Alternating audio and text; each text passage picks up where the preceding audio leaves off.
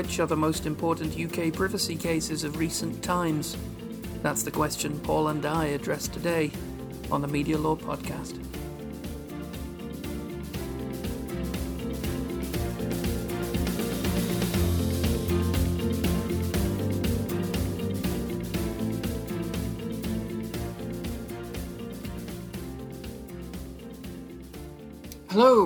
Welcome to the Media Law Podcast. I'm Tom Bennett and I'm joined as ever by the inimitable Paul Wragg. Hi, Paul.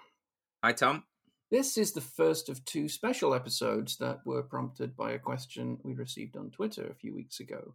Our listener, Reagan Midchen, asked us what we thought the most important privacy and defamation cases were in the UK in recent times. It's a great question, and we're keen to answer great questions. So, in this first special, Paul and I are going to focus on privacy cases, and we'll follow this up in the coming weeks with another podcast on defamation cases.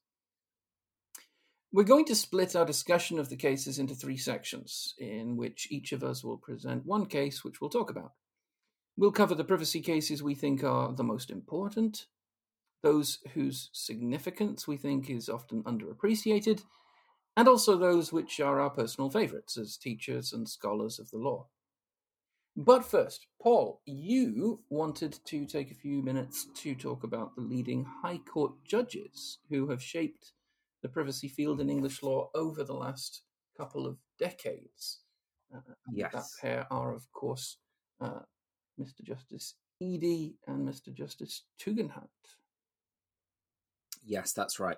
Uh, I'm slightly troubled to learn that we only have one listener. Um, I, I, thought we'd at least got to double figures.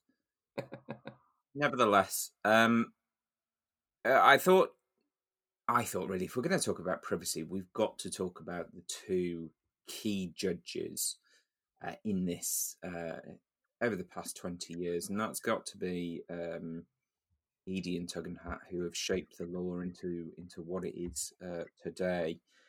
Um, they, of course, uh, crossed over. Um, they were hearing privacy cases and defamation cases at the same time, but largely we can sort of think of their influences. Uh, Eady having the first shot, and then uh, Hat following up with the rebound, uh, as if there was this was some kind of uh, basketball game, uh, which it wasn't. The other reason I wanted to mention Mr. Justice Eady, and in fact both judges, is that mm, of the cases I'm going to discuss, I'm not really going to discuss his at all. In fact, the three cases I've chosen aren't his. And it struck me that that was a travesty in itself that I was choosing cases which weren't his. Um, there are there are several contributions I think he made to the development of privacy uh, that are significant and deserve recognition. And I think that the first contribution was to uh, meticulously analyze uh, the facts that he was presented with uh, in a way that I think those uh, judges who'd preceded him uh, in privacy cases um, did not. They did not do that. They spoke in terms of generalities. They they used um, phrases and touchstones, it seems to me, in order to reach conclusions. And that's why my uh, first case is, is going to be A and B PLC, because we see many of those touchstones in play uh, in a very uh, operative uh, way and determinative way.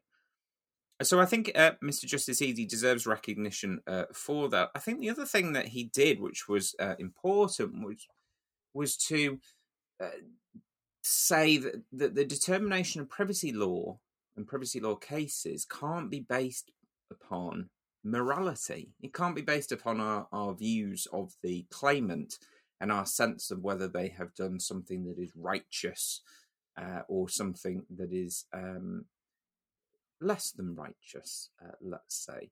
And the importance of that morality neutrality comes through, I think, in, uh, of course, Mosley, um, but prior to Mosley, the case of CC and AB. In many ways, CC and AB deserved uh, discussion as a sort of favourite uh, case because, of course, it involves uh, an adulterer um, that had. It's, it's, largely a repetition of the fact pattern of A and B, which we're going to go on to talk about uh, shortly.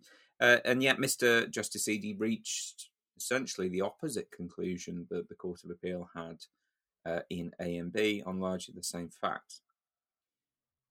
The other thing I admire about Mr. Justice Eady was that um, he made these decisions uh, without um, any uh, sign of intimidation uh, by the press. Uh, now, uh, that of course um, sounds like something ridiculous to say. Of course, he has to make these decisions without any sort of sense of intimidation.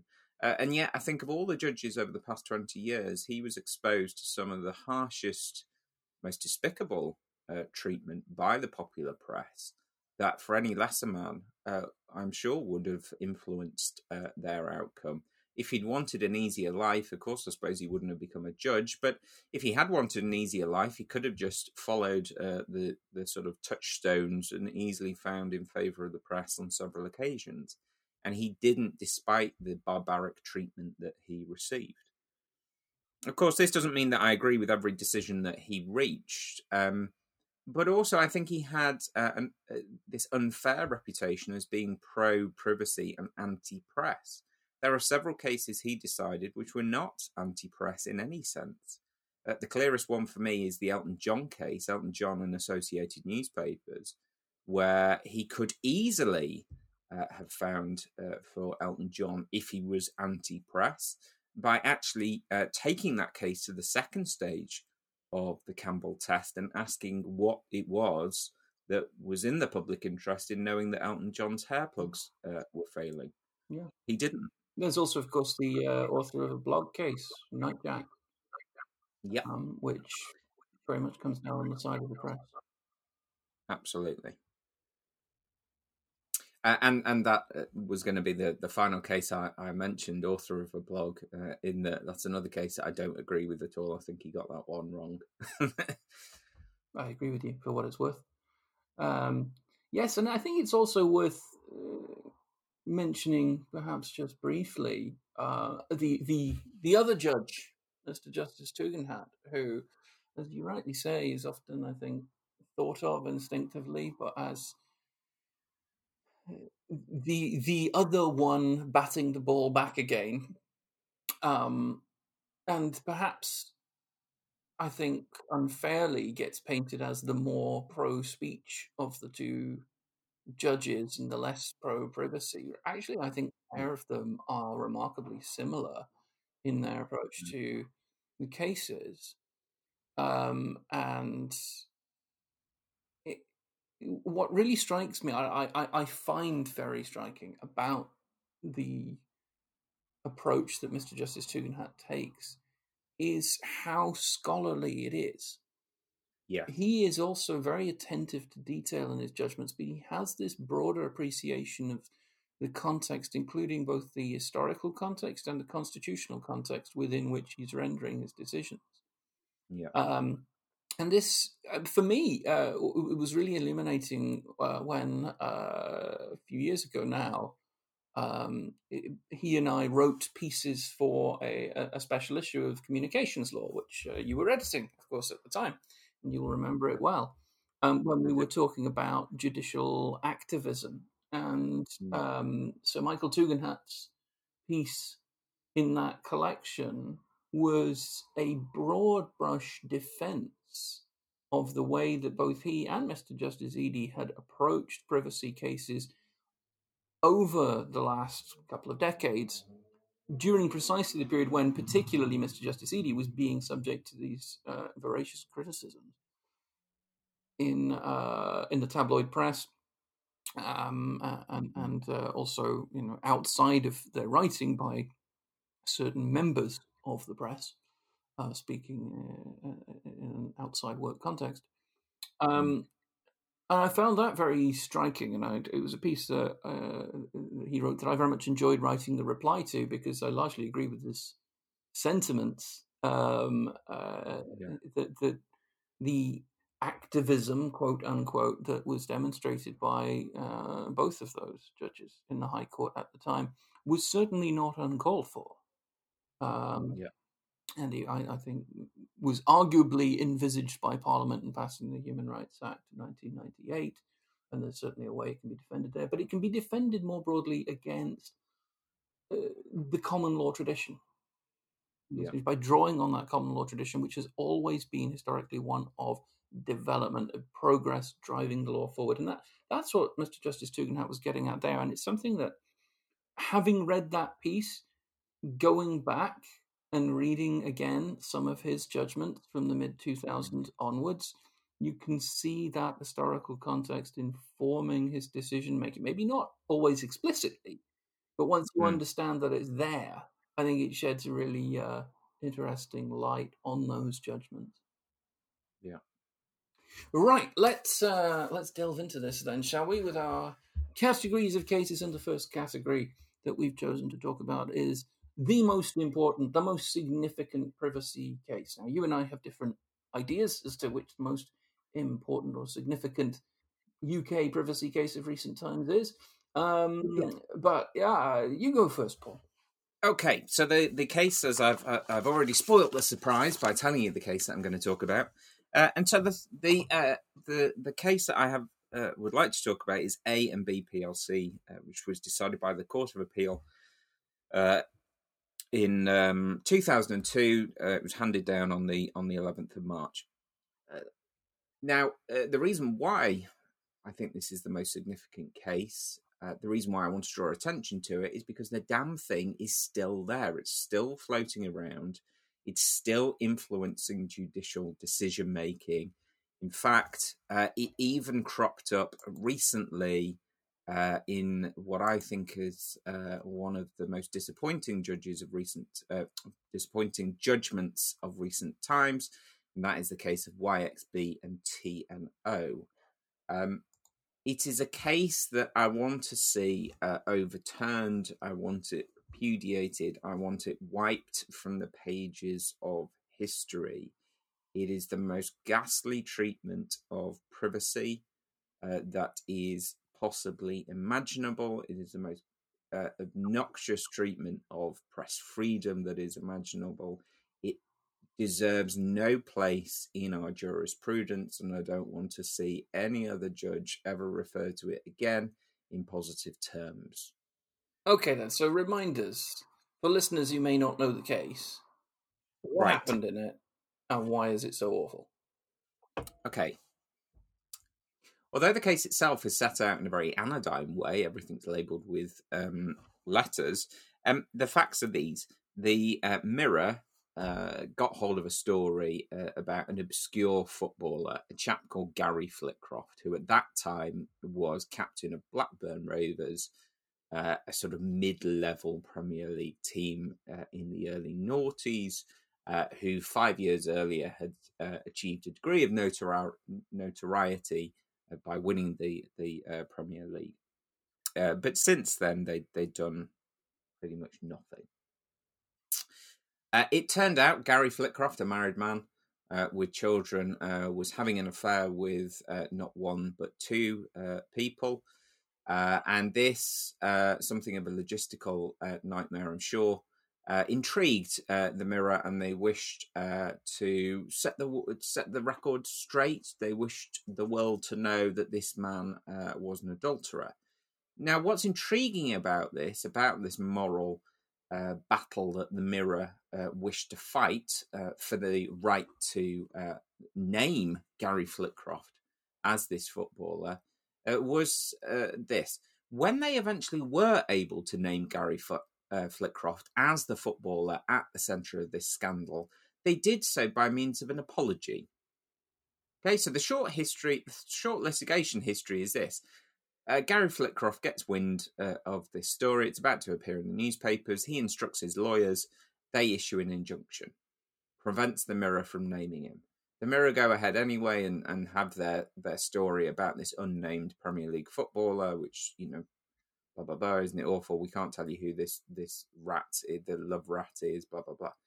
When they can name him, they apologise. The, ti- the uh, front page uh, of the um, Mirror in 2002 says, It's Gary Flitcroft. We're sorry. We know you've never heard of him. We certainly didn't want to have to write about him, but there you go. So there was no moral crusade because this person was so obscure that they even had to explain who he was. Nevertheless, uh, the judge in this case, uh, this was a Court of Appeal decision. Uh, the uh, judges on the panel are Lord Woolf, uh, Lord Justice uh, Laws, and Lord Justice Dyson. Lord Woolf gives the judgment, and he essentially makes a complete mockery of the idea of privacy by saying that a private life is one that belongs wholly or mainly to a good family man. And that since uh, this individual, this Gary Flitcroft, is not a good family man, he's not deserving of uh, privacy, private life.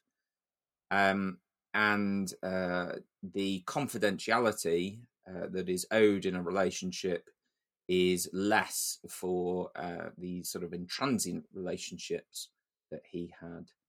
Uh, and in any event, as a footballer, he's a role model to millions. He's not.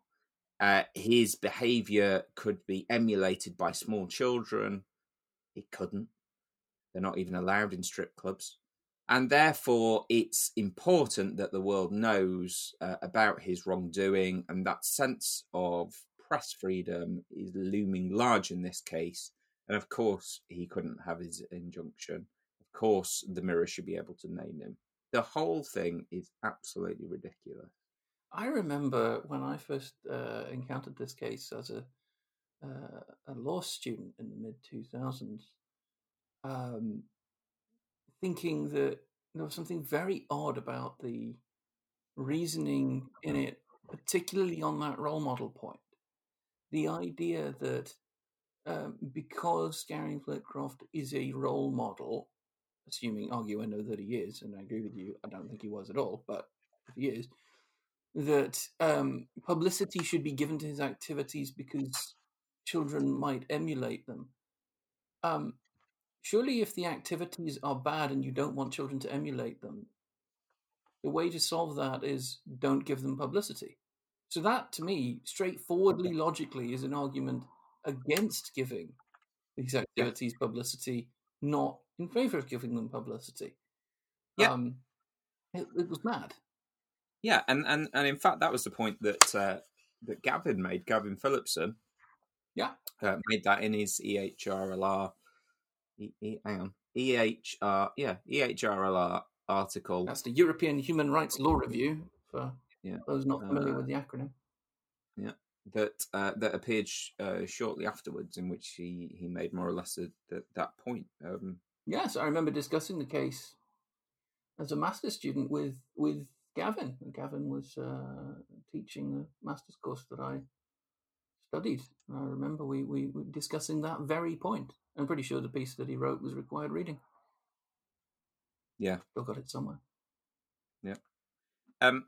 Yes. So uh, now uh, that case should have been consigned to the bin uh, certainly in the aftermath of uh, Campbell, which was uh, superior in terms of its treatment of the issues and its understanding of the principles, uh, but uh, especially after cases like McKennitt and Ash, and also um, Max Mosley's case. Instead, it has something of a re-emergence um, in the sort of aftermath of the, the sort of Ryan Giggs sort of spate of cases that happened, not not in CTB itself, which is the Ryan Giggs case, um, but in uh, Ferdinand, Ferd, uh, Ferdinand's case, uh, in uh, Hutcheson's uh, case, which is Gordon Gordon Ramsay's father-in-law, the Steve McClaren case, and as I've said, the YXB case, all contain and emulate the reasoning that we saw Lord Woolf apply. All right. So, yeah, I think you make a good case there about the significance of A and B, and I'm wholly with you. This falling decision should be consigned to the dustbin. Um, but I take a different view of the most important privacy case, and um, for me, it is the case of Wainwright and the Home Office.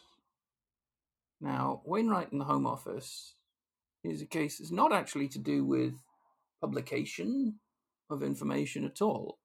Um, it's a case that really is to do with physical intrusion into a person's private space and into their person. Um, so the facts which took place in the mid 1990s are, are these um, two individuals, uh, a mother and uh, uh, her son, um, who had some learning difficulties. The son had some learning difficulties. Uh, went to visit a relative in prison near Leeds. Uh, upon arrival at the prison, which had been experiencing um, some problems with uh, drugs being smuggled into the prison, uh, the pair of uh, individuals were strip searched, but they were strip searched in a way that broke the prison's own rules on strip searches. In particular, there were rules specifying that anyone being strip searched should be uh, searched only by uh, officers of the same sex, that they should be uh, required only to undress one half of their body at any one time, that is, top or bottom rather than left or right, and that um, any curtains in the room in which the search is being conducted should be uh, closed. Um, the Wainwrights were required to uh, remove all of their clothes uh, at once, and there were uh, windows that were left uncurtained whilst this was going on. So the rules were broken. Um, there was also a battery inflicted on the son when he was uh, touched um, by one of the uh, officers conducting the search. Now, the uh, claimants here brought a claim on a number of grounds, including the battery. Um, but one of the grounds they brought the claim on initially in the county court was invasion of privacy. Just broadly cast, this is an invasion of our privacy that has been meted out by a state institution. Um, if the case had been brought a few years later, the Human Rights Act would have been in play because a public body would have been breaching Article 8. But this preceded the Human Rights Act. So, a cause of action would only lie if there was one at common law. Now, in the county court, the claimants succeeded, but the case got appealed eventually all the way up to the House of Lords, where the claim for invasion of privacy was dismissed. There's only one judgment given in the House of Lords. It's the judgment of Lord Hoffmann. And I think it is the most significant judgment in the history of English privacy law. And the reason I think that is that it sets the direction of travel for the way in which privacy law has developed since. And that direction of travel is a very narrow one. Lord Hoffmann, in the judgment, rules out the creation of a broad tort of invasion of privacy and restricts the development of uh, privacy protections to a narrow category of informational privacy, which had already been recognized, sort of, through the equitable doctrine of confidence and the way that it had been deployed in uh, the previous two or three decades by reasonably creative counsel to provide a measure of protection against the publication of private information. Um, now, that is a, for me is a fork in the road moment. It's a sliding doors moment when English privacy law could have said, you know what, we've got the Human Rights Act that's just come into force. That is giving privacy a greater degree of prominence in the public consciousness and as a matter of law. And as a nation, we should be moving towards greater privacy protections. We should be identifying different types of privacy violation that can be harmful and finding ways to guard against them, and thus to justify the recognition of either a broader tort of privacy that would encompass different types of privacy invading activity, not just the publication of private facts, but also intruding physically upon a person or their private space or their affairs. Um, something that the Americans call the tort of intrusion. Um, Mhm. Or, of course, the recognition of discrete torts, like you have in the United States, dealing with different types of privacy violation. But both of those options are laid waste by Lord Hoffmann's sweeping judgment that simply goes, and I'm paraphrasing here, there ain't no tort of privacy. And largely repeating the line that we'd seen in Kaye and Robertson in 1991, when the Court of Appeal there had said, there ain't no tort of privacy. Again, I'm paraphrasing. Mm. Um, now, I've written on this case, oh, two or three times, Wainwright, uh, because I keep coming back to it. I keep thinking this was the moment when the courts Mm. found themselves restricted. And just as an example, I think, of how restrictive this case is and the way that it played on the minds of the judges uh, and of later judges. Um, barely six months after you have Wainwright comes the Campbell decision. Same court. Mm. Uh, in the, the House of Lords, Lord Hoffmann is back in that case. He's uh, on the on the bench, and alongside him is a brand new, just been appointed judge to the House of Lords, Baroness Hale, the first Mm. female judge and later president of the Supreme Court on our highest court. And she looks in the Campbell case authority as to how the court should rule. Should the court be recognizing a new tort of privacy? And she looks at Wainwright. And then, presumably, she looks across the table at Lord Hoffmann, who's just written as vastly experienced, vastly senior judge. And she says, and again, I'm paraphrasing, as Lord Hoffmann has said before, the law cannot create a new cause of action to protect the claimant, even if it wanted to, in a case like Wainwright. And thus, nor can it do so in Campbell, and we are restricted to going down this route of extending, quote unquote, the law of confidentiality. Now, what happened to the law of confidentiality? Well, depending on which scholar or judge you read, it's been extended, it's been uh, developed, uh, it's been elaborated, it's, it's, it's been all manner of uh, vague verbs, but none of it answers some fundamental questions about what has happened to that doctrine. If it's been extended, does that mean that the original breach of confidence doctrine is no longer there in its original form, or that it is and it's developed in parallel? Does it mean that misuse of private information is equitable rather than tortious? Because if it's an extension of confidence, logically it should be equitable. It creates a formal nightmare for trying to work out what's going on. I didn't have to. And the reason that it did can all be traced back to this decision in Wainwright. So much as you would consign A and B to the dustbin, uh, I would be much, much happier if we didn't have Wainwright. But the fact of the matter is that we do. It still exerts today uh, a considerable amount of influence on judges.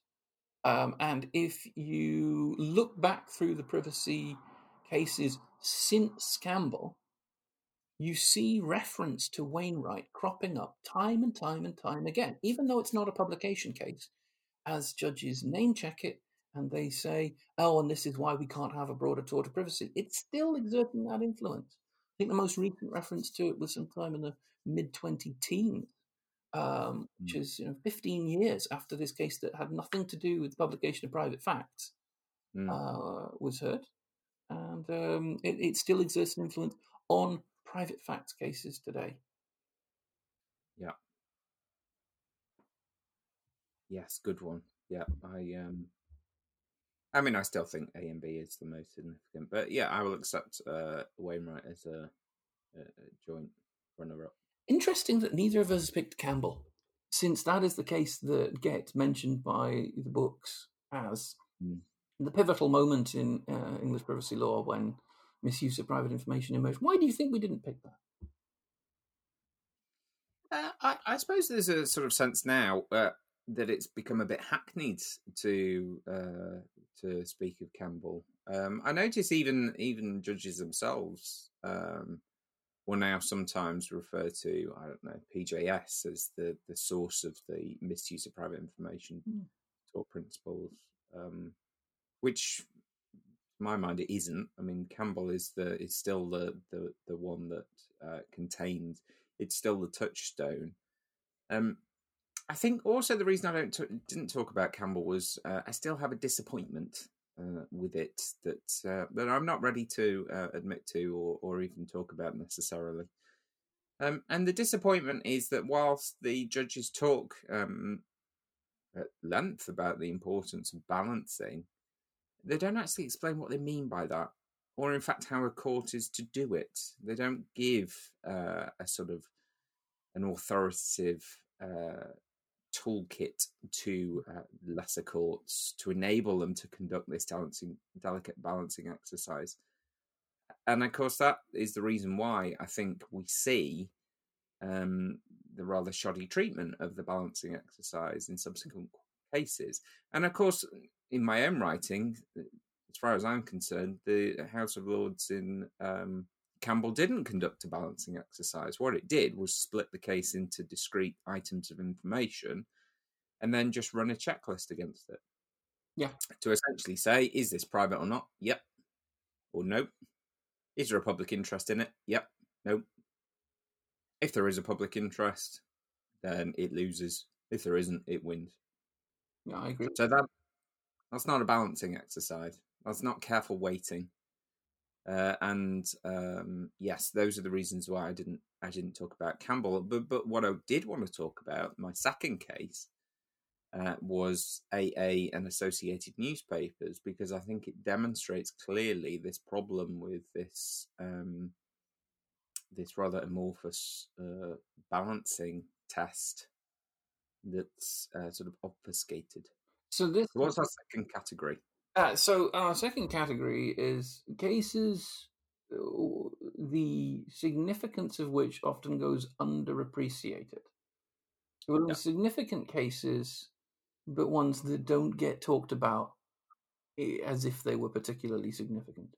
The kind of Yeah. unsung hero or perhaps unspotted villain, depending on your view of the case. Yeah. Yes. Okay. Well, I'm I'm ready for my close up now.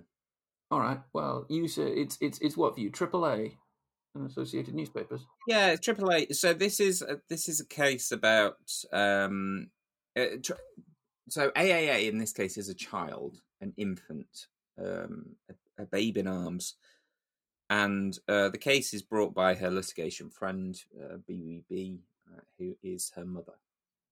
Now the um, uh, the the child in question is said to be the child of a prominent politician. Uh, I'm not going to name the politician. But if Um, you uh, are interested, listener, as the Court of Appeal helpfully noted in the case, whilst this individual is not named, if you want to read about the details surrounding the affair, uh, the Court of Appeal tells us that you can read about them in a book called Just Boris by Sonia Purnell. Yes. So it, it could be this. Listen, this could be any politician, any politician at all, uh, with crow-like hair, um, who's just stumbled out of a pub. Um, could be anyone.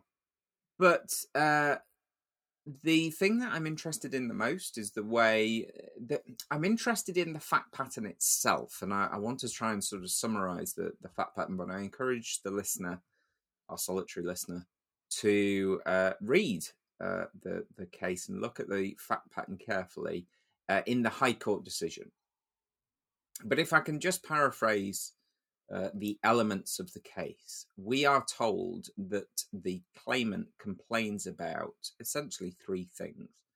First, the intrusive nature of the news gathering process. She is subjected to what can only be described as a siege. Uh, she is trapped in her home.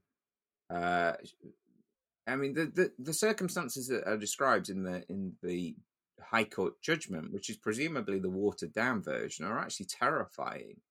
Uh, the way that the journalists, uh, like a, a pack of rabid animals, attacks her in the car, um, uh, pesters her all through the night, uh, shouting at windows, throwing things. It's just abhorrent. Um, Well, that gets mentioned in the High Court, and then we never hear of it again. Has no bearing at all on the on the outcome of the case, as far as I can tell.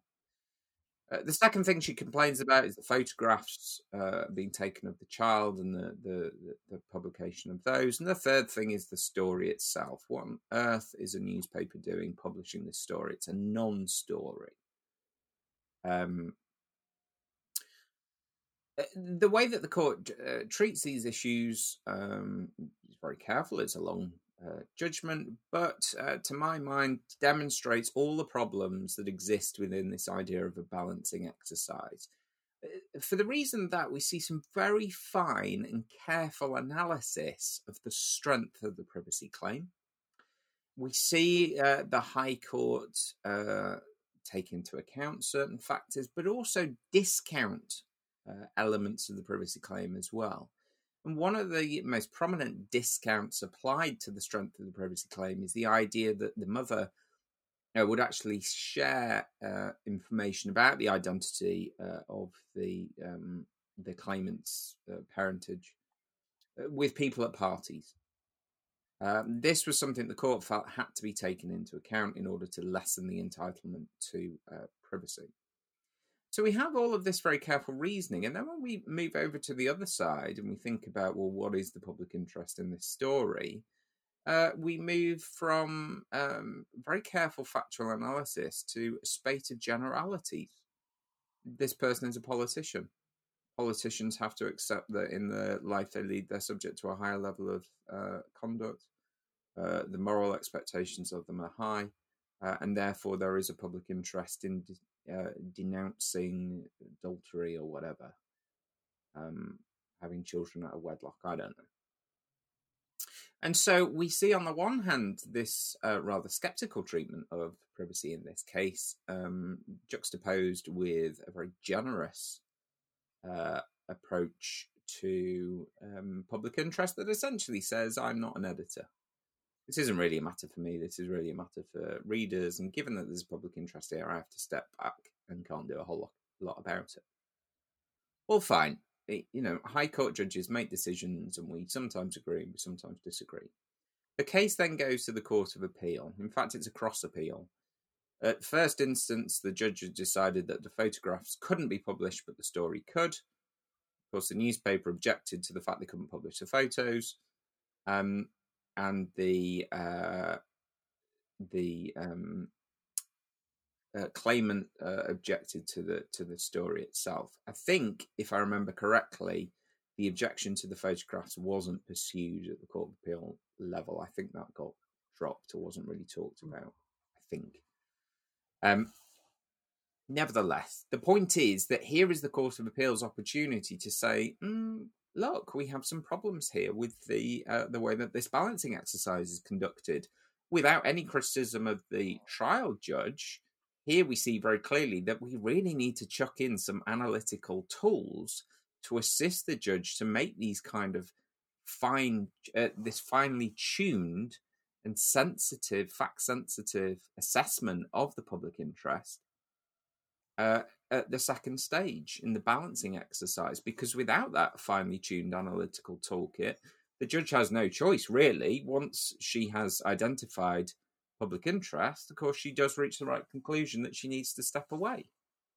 What she needed was the, the language to be able to distinguish between types of public interest or otherwise to be able to say what counts as a strong public interest claim as against a medium or a low public interest claim. How is she to do this without appearing to be either arbitrary um, or drawing upon her own moral uh, viewpoints, as we also see in some privacy cases where judges say, well, this is a kiss and tell story, so there's no public interest in it. Hmm. Now, what has plagued the misuse of private information tort, I think, has been the inability of judges uh, to reach these decisions in an objective way without having to fall back on these more subjective, uh, intuitive, pre legal uh, intuitions about um, the, the worth of a particular story to society at large. It forces them to make uh, judgments that really they're, they're not neither entitled to do or capable of doing.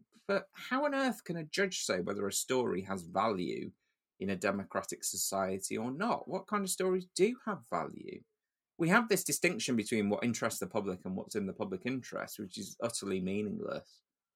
Um, but judges can't say what's important. We know what's important to the great British public. It's it's sex and scandal. Nothing to do with finally composed policy or anything like that. Actually, I mean, if you see um, re- what recently has been going on in our politics, I think it's entirely arguable that the British public doesn't give two hoots about sex and scandal.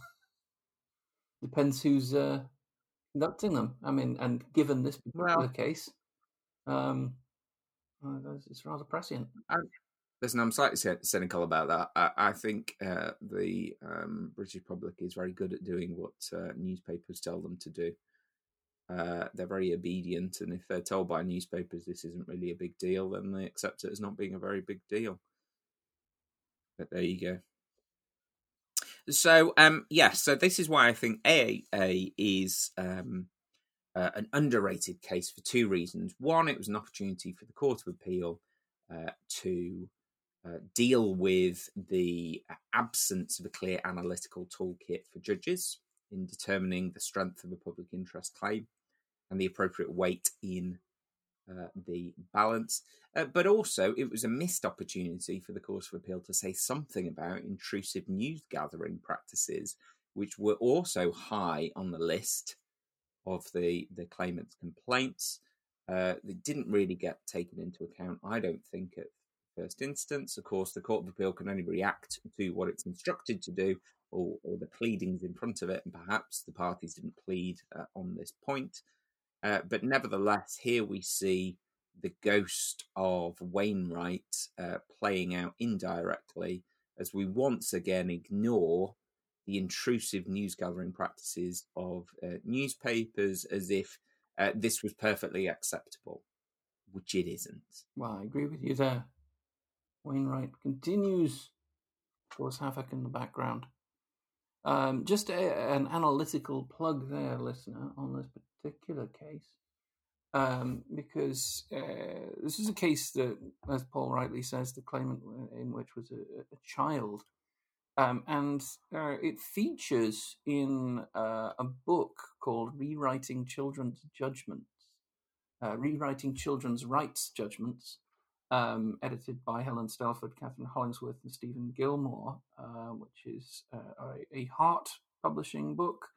Um, and in it, the uh, case is given a replacement judgment written by an academic that explores some of the uh, children's rights issues and the way that they were dealt with and ways in which they could perhaps have been dealt with differently, even better.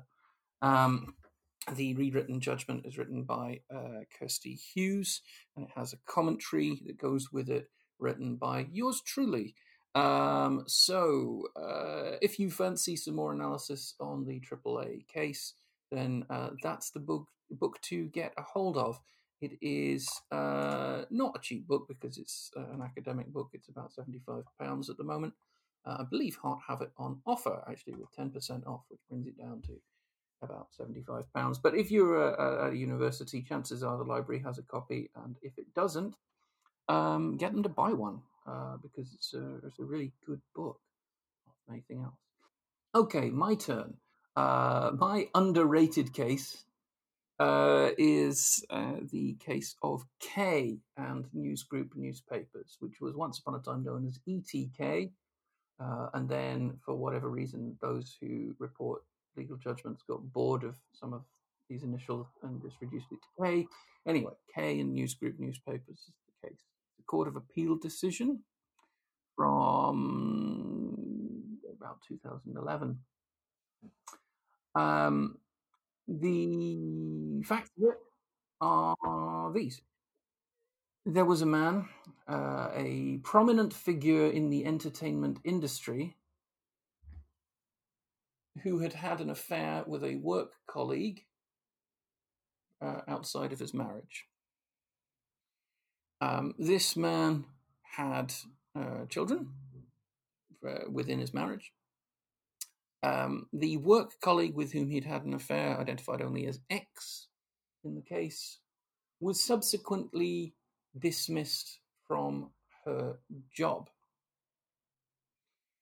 Now, um, newsgroup newspapers got a hold of uh, the story and wished to publish it. And the angle they took on it was that uh, they, they wanted to publish the story of X's sacking to show that she had been unjustly sacked from her job because she'd had an affair with a male colleague, uh, and that this had, in their view, some public interest. Um, so, by this point in the history of privacy law, the uh, press are getting a bit more canny about how they phrase their public interest argument. Uh, the inter- public interest argument was somewhat undermined by the fact that X did not want the story to be published. So uh, uh, the man at the center of this, the claimant, he didn't want the story published. His wife did not want the story published, uh, and the woman he'd had the affair with did not want the story published. Um, the claimant and his wife uh, had uh, spoken and agreed to try to repair their marriage, uh, and the affair had ended. Now, the defendant newspaper wants to publish the story. Claimant goes to the High Court in the middle of the night, having found out about the proposed story quite late, and seeks an emergency injunction. The duty judge issues an extempore judgment in the middle of the night. Uh, it is appealed, and at nine o'clock the following morning, it is heard in the Court of Appeal. So, very quickly, this finds itself in the Court of Appeal and in the hands uh, of Lord Justice Ward, who delivers the judgment of the court. Now, what gets interesting about this case its fact pattern is pretty standard for kiss and tell stories, except of course that the uh, woman that the claimant had the affair with did not want to tell the story. But it's the same kind of man has an affair, gets found out, newspaper gets hold of the story, wants to publish it, expose style. Um, this gets interesting when uh, the Court of Appeal, Lord Justice Ward, turns his attention to the claimant's children. And the children's interests become a reason to grant the injunction and prevent publication of the article. Why does this happen? Well, Lord Justice Ward is clearly concerned for the welfare of the children. And he says some quite extraordinarily emotive things. He says we have to think about the children when they're at school. For and I quote, the playground is a cruel place where bullies feed on the embarrassment and discomfort of others. Wow. I've never heard a High Court judge talking about bullying, um, and certainly not in a case that has nothing to do with schools or bullying. But he's clearly concerned here. Uh, and we get several remarks to this effect the importance of the children's interests in not being um, subject to bullying, bullying or ridicule by other children if the story gets published. And whilst Lord Justice Ward says that children's interests do not automatically trump the uh, defendant's interest in publication or the public's right to know, he says they must weigh highly in the balancing exercise. He accords them significant weight, and ultimately, um, the injunction that the claimant seeks is granted. It's significant because Lord Justice Ward introduces an element that we had not seen before into uh, English privacy law and that is the best interests of the child as a consideration. Now, the best interest of the child test is a test from the Children Act. It's a matter of family law. It gets brought up in care proceedings where children are the subject either of applications to take them into care or maybe it gets brought up in family proceedings where there are custody disputes between divorcing parents. We don't see it in court cases where the children are third parties, not represented, not giving evidence. until the K case, when suddenly we do. And um, to cut what could be a long story, and I could talk on this for an hour, but I won't. To cut that long story short, um, the K case gives us the doctrine that I've termed the doctrine of third party interests, where, in principle, the interests of people other than the claimant and the defendant are considered relevant to the determination of what is what had previously been thought to be a bilateral private law dispute between claimant and defendant. Mm. And this is unusual, to say the least, in English tort law. It is one thing in tort law to take into account broad policy considerations. That happens all the time. Um, but in taking into account broad policy considerations, the court considers the interests of society at large. What it doesn't do is consider the interests of particular individuals who are not parties to the dispute. And the only place where I've seen this happen frequently is in misuse of private information cases around the time of K and just after the time of K. And it carries on. And we see it happening in PJS, in the Supreme Court, which endorses it. Now, there are a whole bunch of problems. I've written on these before. Um, and uh, you know, if anyone wants to know where you can root through my university webpage, I'm sure, and find the links to the publications. Um, but uh, the third party interest doctrine creates a whole load of conceptual problems, which in PJS the Supreme Court could have resolved um, by explaining what the actual basis of, as a matter of formal law, of the third party interest doctrine is, but it didn't. It simply endorsed it without explanation. Uh, and so we have this situation where something odd has happened in private law. Bilateral disputes are no longer purely bilateral. If they are privacy disputes uh, and there are other interested parties, particularly children, now their interests can be taken into account and they don't necessarily have to give evidence. They don't necessarily have to be represented. In fact, counsel in K has told me that he did not mention the interests of the claimant's children in his submissions before the court because he knew that they had never been considered relevant before. But Lord Justice Ward, who interestingly enough had a career before his appointment to the Court of Appeal on the family, uh, the bench of the family division of the High Court, dealing with best interest of the child cases presumably every day for much of the preceding decade or two, um, he thinks of the claimant's uh, children's interests all by himself. Um, and then they feature prominently in the judgment and set a precedent that they are relevant. So I think this goes underappreciated because nobody out there is talking about third party interest doctrine apart from me. And nobody apart from me has been talking about it for the last decade, which is how long we've had it. Um, and every two or three years, um, I uh, have another go at trying to bring this to people's attention um, and saying, we really should talk about this. We really should talk about where this comes from and whether it's justifiable and what the basis for it is. Uh, and nobody pays any attention, maybe because it's too niche. Um, but it's important. Uh, I think it really is important. And uh, mm-hmm. that's why it goes underappreciated. Very good. Um, Okay, our final category then. Yes, and let's be reasonably swift with this one because we are already uh, we already have a long podcast on this, so let's uh, pretty quickly deal with these. But the final category uh, is our favourite cases. We are scholars and teachers of the law. We encounter so many cases, but which ones do we actually like the most, Paul? Okay, my favourite uh, case is uh, AMC and oh, yeah. Group uh, Newspapers Limited. Uh, this was a case decided in 2015 um, before Mrs. Justice Lang. now, I love this case for several reasons. One of which is the uh, brevity. Uh, the decision itself was a mere six pages long. Six pages.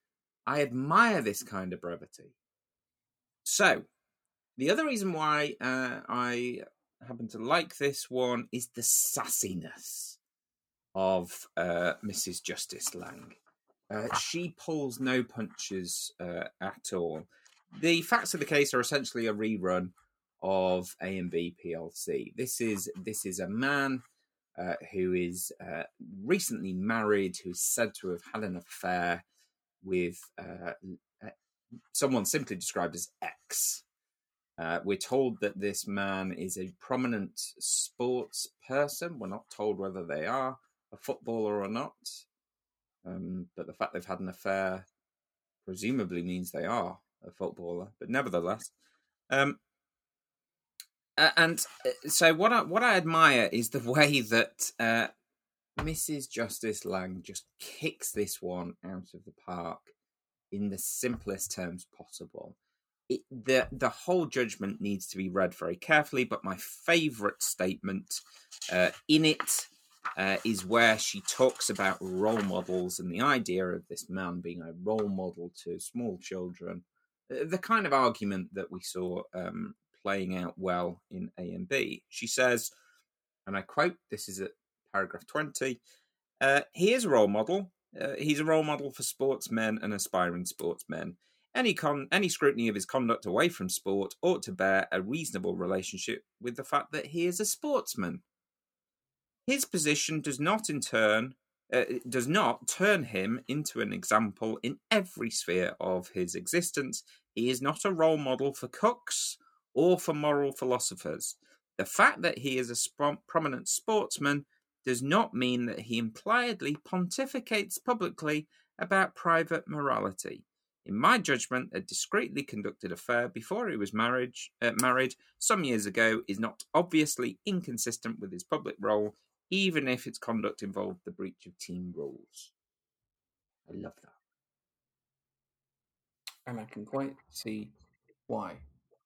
So my favourite case, I struggled a little bit with this because um, if, if, if, my favourite case is the one that I talk about the most, write about the most, most enjoy lecturing about, um, it's K and Newsgroup newspapers. But uh, another case that I very much enjoy is the case of Weller and Associated Newspapers. Um, this case was a privacy case brought by the children of uh, musician Paul Weller now, Paul Weller's children, uh, his daughter, who was 16 at the time, Dylan Weller, and two infant sons, were photographed by paparazzi um, on a family outing in Santa Monica, California. The um, photographs were accessible on web pages in the United Kingdom, hence um, jurisdiction here to hear the claim. And so far, so straightforward. It's a case along the lines of ones we've seen before where children have been photographed um, uh, uh and the photographs published. Cases like um, uh, the Murray case involving J.K. Rowling's infant son, cases like AAA that Paul's already talked about. Um, where this case gets interesting for me is in the methodology that uh, the High Court Judge, Mr. Justice Dingemans, adopts, because uh, regular listeners to the show will appreciate I like cases with odd methodologies um, and things we can get stuck into analytically. I like to pull them apart, see what's going on. And there's a very odd methodology here. The case is handed down not that long after the uh, Strasbourg court gave its ruling in von Hannover and Germany number two. And in that case, the Strasbourg court, which is the European Court of Human Rights, addressed the issue of balancing privacy interests against free speech interests, Article 8 against Article 10, and gave a checklist of factors for the courts to consider when conducting this balancing exercise. Now, prior to uh, von Hannover number two, we had in the United Kingdom a set of guidelines from the House of Lords on how to balance the Article 8, 10 uh, arguments uh, from the case of Re S. Lord Steyn laid down what he called the ultimate balancing test. Um, interesting question then for the court faced with the two of these which does it follow does the high court follow the earlier judgment from the highest domestic court or does it follow the guidance that comes later from uh, the European Court of Human Rights, which is more authoritative in its treatment of convention rights, but which is technically not binding on English courts because it's not part of the English judicial pyramid. Answer, and my favorite answer, I think, in the entirety of law is, of course, we do both. Uh, Mr. Justice Dingemans takes the Re S balancing guidance and he does that, and then he goes and gets the uh, von Hannover number two guidance, and he does that as well.